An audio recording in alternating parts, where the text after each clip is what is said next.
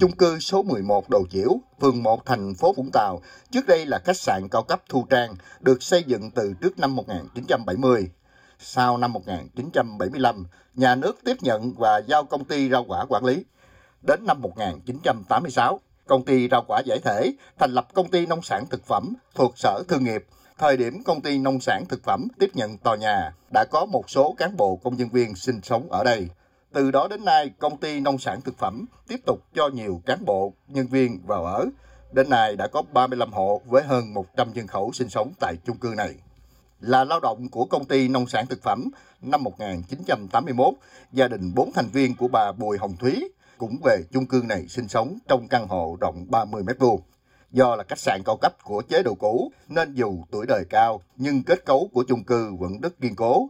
Hơn 40 năm sinh sống ở đây, bà Thí cũng chứng kiến nhiều trường hợp dọn đi nhường lại cho người khác đến ở nhưng không sửa chữa gì. Khi nhà nước có thông báo tháo dỡ tòa nhà do quá thời hạn sử dụng, bà Thúy cũng như nhiều hộ dân rất lo lắng, không biết phải đi đâu. Chỗ mới có bằng chỗ ở cũ hay không? Nếu là ở đây xây nhà ở thì mọi người đồng lòng xin tái định cư tại chỗ này.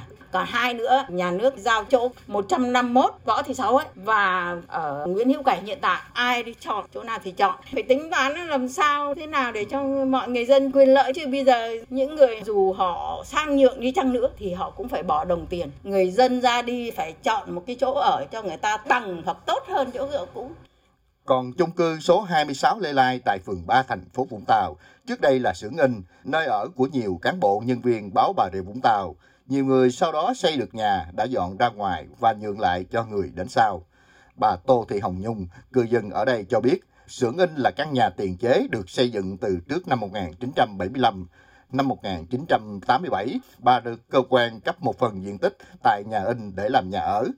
Đến thời điểm này, xưởng in đã xuống cấp nghiêm trọng, bà Nhung mong muốn khi nhà nước thu hồi đất, tháo dỡ nhà in thì cần hỗ trợ chỗ ở mới cho dân.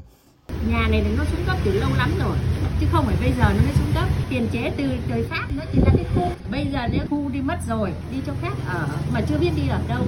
Mất cái thu nhập thì lấy tiền đâu để mà sinh sống. Cái uh, nguyện vọng của giải và để làm đường, cái dự án của phúc lợi của nhà nước cô nhất trí nhưng mà phải có một cái quyền lợi gì theo Sở Xây dựng tỉnh Bà Rịa Vũng Tàu, hiện trên địa bàn có 50 chung cư, công trình nhà ở có tuổi thọ từ gần 10 năm đến trên 50 năm, quy mô từ 2 đến 32 tầng.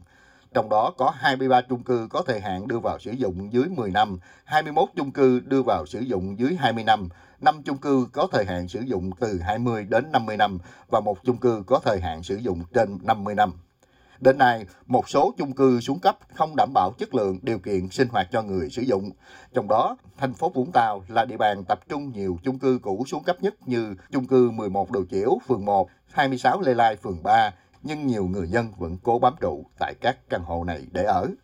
Ủy ban Nhân dân thành phố Vũng Tàu cho biết, để triển khai hai dự án giao thông, là đường thống nhất nối dài và dự án nâng cấp cải tạo đường Lê Lai, thành phố Vũng Tàu đã nhiều lần kiến nghị Sở Xây dựng tháo dỡ công trình nhà in 26 và 39 đường Lê Lai. Tháng 8 năm 2023, Ủy ban Nhân dân thành phố Vũng Tàu tiếp tục có văn bản số 5786 gửi Ủy ban Nhân dân tỉnh Bà Rịa Vũng Tàu, Sở Xây dựng lập phương án tháo dỡ các công trình trên, nhưng đến nay vẫn chưa thực hiện. Về kiến nghị của các hộ dân, ông Vũ Hồng Thuấn, Phó Chủ tịch Ủy ban Nhân dân thành phố Vũng Tàu cho biết, Thành phố cũng đang vận động 7 hộ dân tại xưởng in chủ động di dời khỏi công trình nhằm đảm bảo tính mạng và an toàn tài sản. Ông Thuấn cho biết thêm. Thế thì về quản lý nhà chung cư thì bây giờ thuộc thẩm quyền của sở xây dựng. Thế thì đề nghị sở xây dựng là phải có cái hướng khảo sát đánh giá là không đủ điều kiện nữa thì phải có cái phương án là tháo gỡ. Nếu gỡ đây thì những cái trường hợp nào mà thuê nhà đầu tiên theo quy định mà đủ điều kiện thuê mua nhà sổ tiếp ấy thì mình tạo điều kiện cho người ta. Ừ. Còn những là đối tượng mà cấp 2, cấp 3 mà những ta đi nhưng mà mà không đủ điều kiện thì chịu thôi